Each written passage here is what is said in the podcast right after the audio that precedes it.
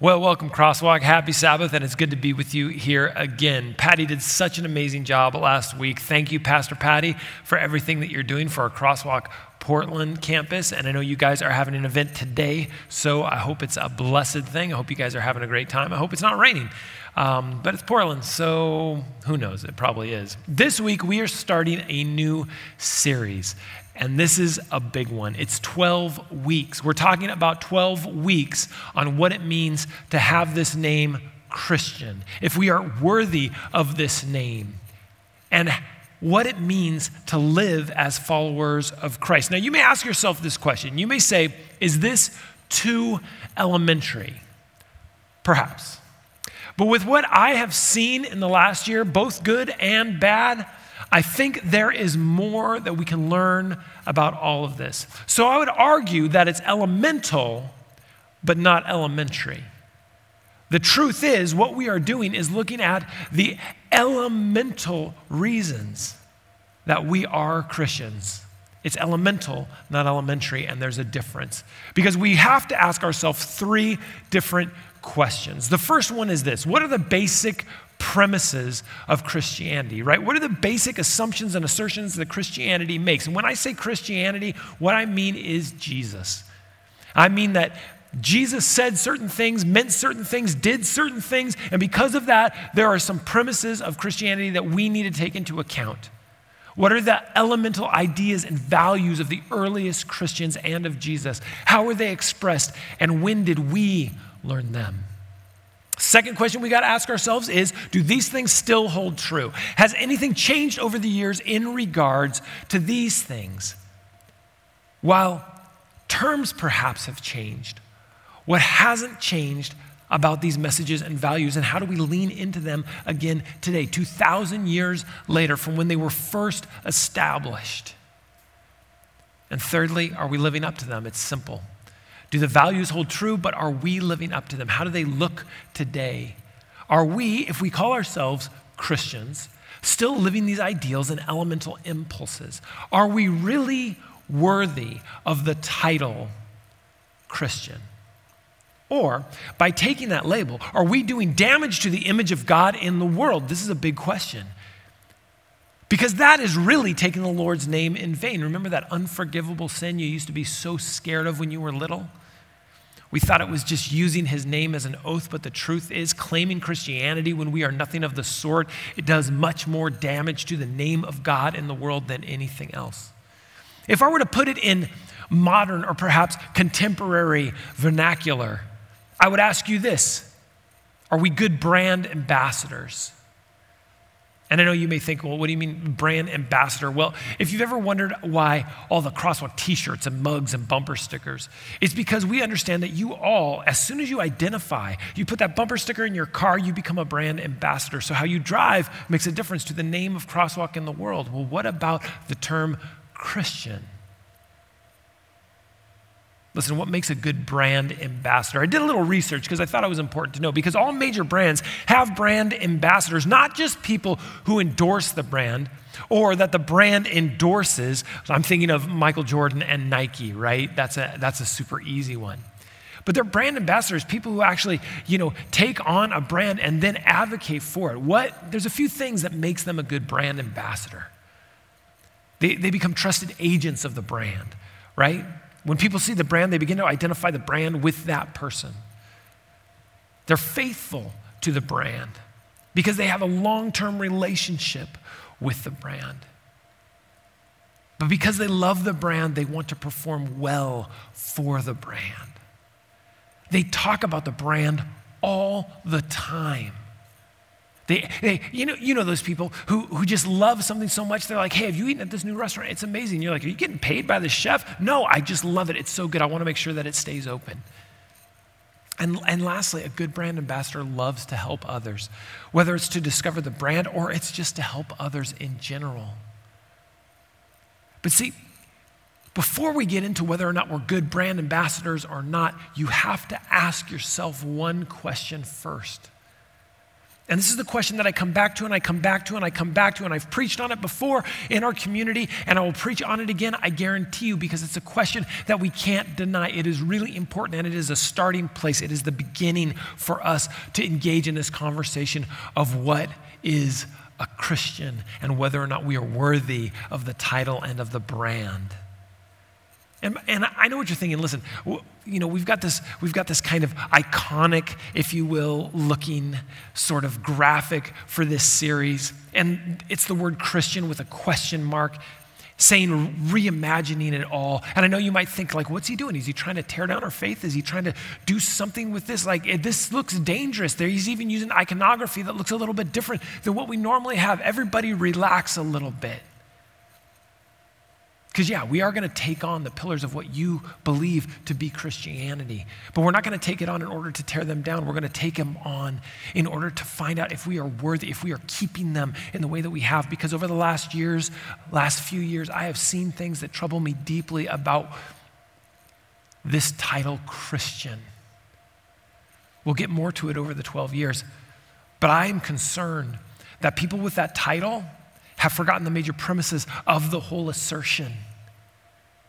We've forgotten the idea of what it means to be a Christian. And so we wear that label and we wear it proudly. We don't just wear it proudly, we wear it loudly. In fact, we wear, wear it in a way that almost begs for a fight. Is that what Jesus was about? And if it was, did we misinterpret what he was trying to do? I think we have to get back again to the elemental impulses of what it means to be a Christian, what it means to be a follower of Christ. And we have to begin to re examine those foundational ideas of what it is and who He is, so that when we step out into the world, we do not do damage to His name. So we have to ask this one question first before we begin.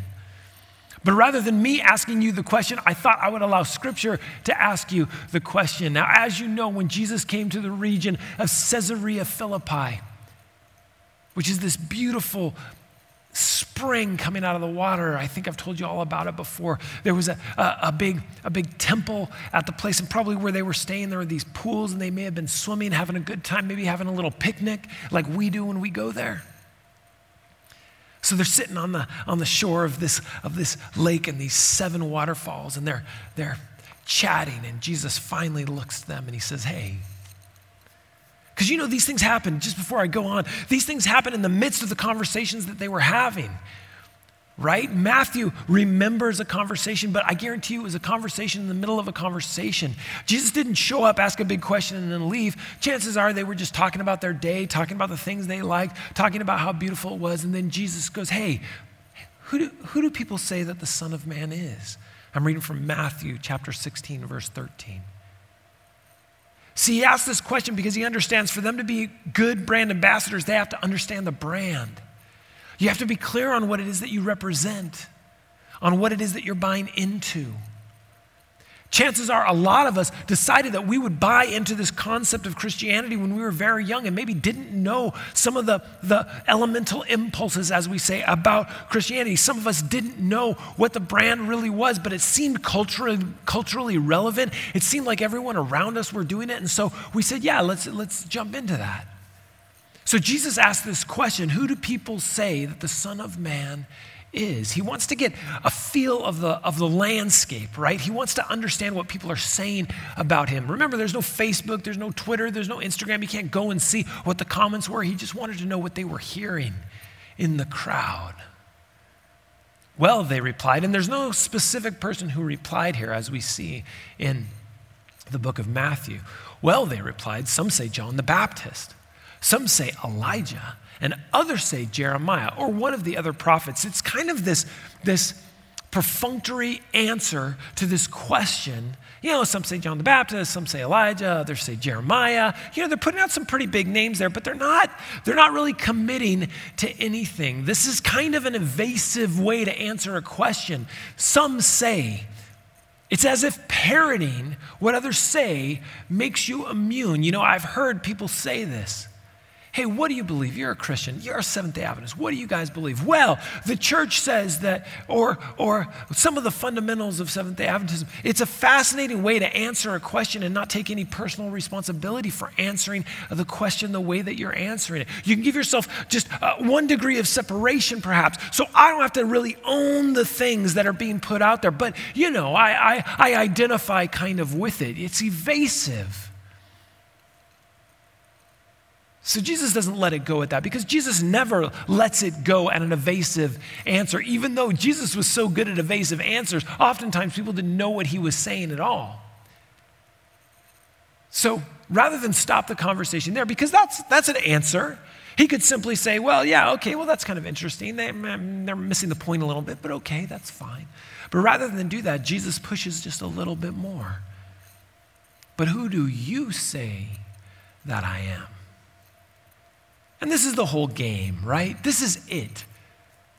The one question that matters. And it has to be answered. It had to be answered by those disciples, each and every one of them personally. It has to be answered by us, each and every one of us personally. If we don't answer this question, we've got a problem. You see, this is the beginning and the end. We start here and we end here. He is the object of our faith. He, he, is the message and the messenger. He is the full revelation of God and all that we need for salvation. Because without answering this question, if you still identify as a Christian or you still identify as a Seventh day Adventist, you belong to a social club and you belong to a weird one. Without answering this question, you belong to a strange social club, one that sings, one that dresses up, one that does these weird rituals, one that throws people in the water and pulls them back out, but without an affirmative answer to this question what, who do people say that I am? It is without power, and the dues are really expensive. So, as Jesus pushed them, as there was probably this awkward silence amongst the disciples, and the water is trickling down, you know who jumps in, of course, the same one who always jumps in. Simon Peter answered, You're the Messiah. You're the Son of the living God. Now, this is important, right? Because there was this acknowledgement of his, of the, of the, the, um, the, the, uh, the familial relationship that Jesus has with God. And there's also a recognition that God is not dead. God is deeply alive. He is living. He is breathing. But you know what? Even this answer, can not be the right answer to the question if it's too quick, if we're not careful. You see, unlike Peter, this was a big one for Peter, but unlike Peter, our culture has told us how to answer this question.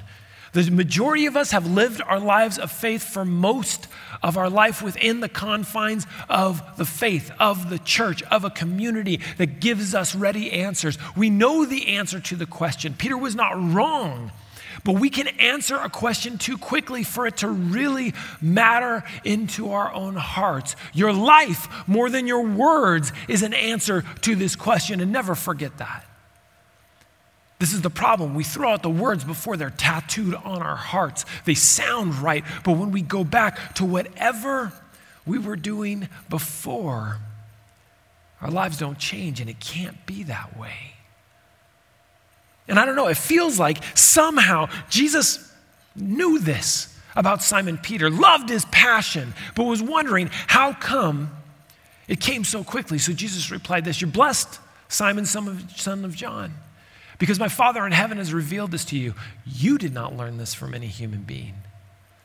Simon Peter, this is being placed in your heart. It is not a learning that you have. Have you ever tried to argue someone into the gospel? It doesn't work too well. Have you tried to love someone into the gospel? That's a whole different conversation. Simon Peter did not hear an argument and become convinced. The word was revealed to him, the answer was revealed to him by God, placed it in his heart. He did not learn it from any other human being, but it was from God. Then he says, Listen, now I say to you, you're Peter which means rock. And upon this rock I will build my church, and all the powers of hell will not conquer it. You see, what he did right there is he made the call. He asked the question and he made the call. There was no time in between. You see, you simply cannot proclaim the name of Jesus without the call that comes along with it being together. These two things go together all the time. And I'm dead serious about this. If saying those words does not quicken the passion of your heart to serve others and to serve God, they are just words. And you know somebody who's convicted in their heart because you know someone when they accept Christ and they decide, yes, you are the Son of the living God, you know that it changes everything inside of them. I had this friend, he used to live across the street from me. He had bought the house as a, as a flipper. Then the economy tanked, and so he got a bunch of roommates and they were trying to make it through. And he was a guy who was definitely spiritual. He was interested in spiritual things. And he, he called me one day and he was like, Hey, man, you're a pastor, right? I was like, Yeah. And you know, that's always a little dicey when someone starts off with, You're a pastor. It means they're either going to ask you a question you don't know or assume you know something that you don't know what they're talking about. Usually that's what it is. But he says, You're a pastor. I, I, wonder, if, I wonder if you'd sit with me and watch these videos with me. I was like, sure, sounds good. We sit down and he turns on the first video. He's got DVDs. It's a little while ago. No streaming at that point. He's got DVDs. He's got 35 DVDs, four hours a piece. I don't even do the math on that, but I knew it was a long time and we were not going to stay at his house the whole time. So he starts it and the thing begins to run. And it's a particular teacher. Many of you probably know who it is. And it's someone who is considered very erudite, very thoughtful. The only problem is this is a person who doesn't really lean into scripture in the way that it should be used, in my opinion. It's someone who likes to slice and dice scripture to make it match the things that he always wants to say. It's somebody who preaches fear for hours and hours every time he gets up to speak. He does it so that people will be convicted in their hearts. And he has these wonderful, convoluted, deeply disturbing, if you ask me, arguments. There's no simple gospel, but you can be sure that heaven is not within your reach by the end of one of these talks.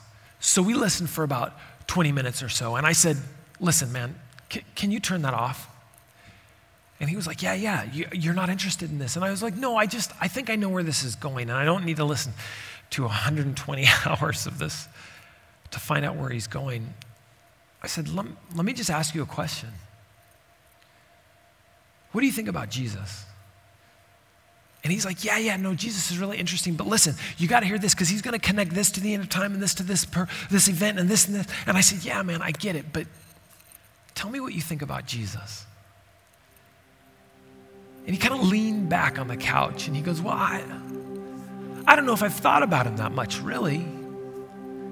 And I said, Wow. Well, let's spend some time thinking about Jesus. And so we started to talk about Jesus and we picked up the book of John and we started to read the stories of Jesus. The stories of John the Baptist coming out of the wilderness, baptizing Jesus, the story of Nicodemus. He started to read these stories. And man, you could see his pace begin to quicken. And after about an hour of doing this, he's like, okay, what do we do? What do we do? You've opened my eyes to something I didn't know before. And I was like, well, what's that? And he's like, I think this is all about Jesus. And I was like, yeah, man, it is. And I got to tell you, as he proclaimed the name of Jesus, the passion of his heart to serve others exploded. And this is a guy I was blessed to do ministry with for a while. And the amount of ministry he did for the kingdom of God was overwhelming. You cannot proclaim the name of Jesus without the call that comes along with it. Matthew 16, 19, it continues, and I will give you the keys to the kingdom of heaven. Whatever you forbid on earth will be forbidden in heaven, and whatever you permit on earth will be permitted in heaven. Because you see, you are now a citizen of another kingdom, one that supersedes where you pay your taxes or the flags that you have on your car. And here's the rub, right? With new membership, because it comes a new way of looking at citizenship. Did you ever get a citizenship grade when you were young? I did. I went to a Christian school, you know, and we got this citizenship grade, which was, you know, are you being honest? Are you taking care of people? Are you? And it was this really kind of cool citizenship. And I never really knew what it had to do with citizenship, as in my citizenship in America. It was a citizenship in heaven.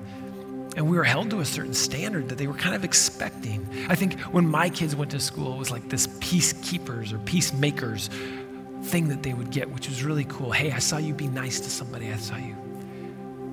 You see, are you a good person to be around? And then you were weirdly graded on it. But it was a sense of like common decency, the common good, the ability to care for others more than yourself.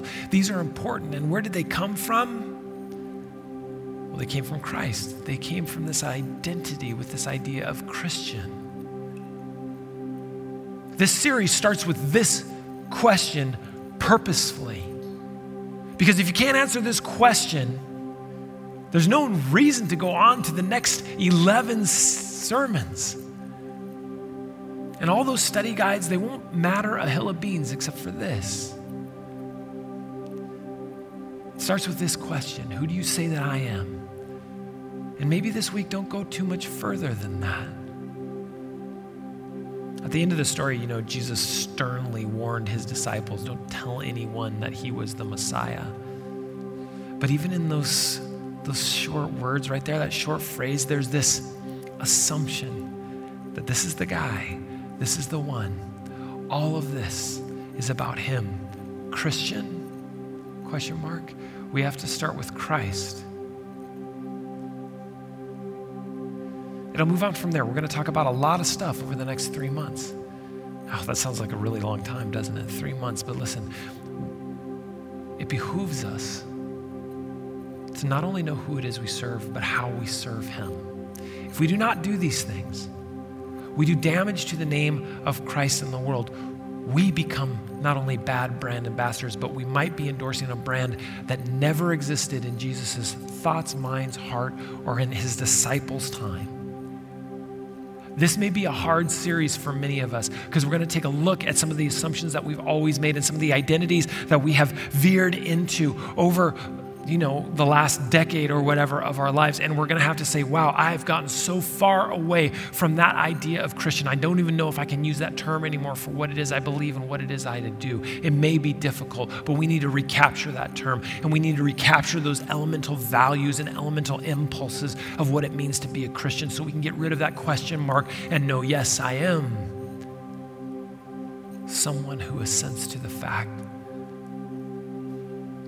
He is the Son of the living God. I'm glad you're along on this journey. Let's pray. Jesus, may we begin at the beginning with you. A simple question Who do you say that I am? When you pose this to every single one of us, we don't get to answer for anybody else. We don't get to answer for our kids or our grandkids. We don't get to answer for our wives or our husbands. We can only answer for ourselves, and they have to answer for themselves as well. So, Lord, may I begin this series by saying this You are the Son of the living God. Build whatever you can with me because I will follow you because I know that you are the full expression of God in the world, and I see Him better because I see you. I see the same thing when I look at you. So, God, grant me peace, grant me wisdom, grant me courage to say what needs to be said, to hear what needs to be heard, in order to realign my life with you. These things I pray in your holy name. You know it. The name of Jesus. Amen.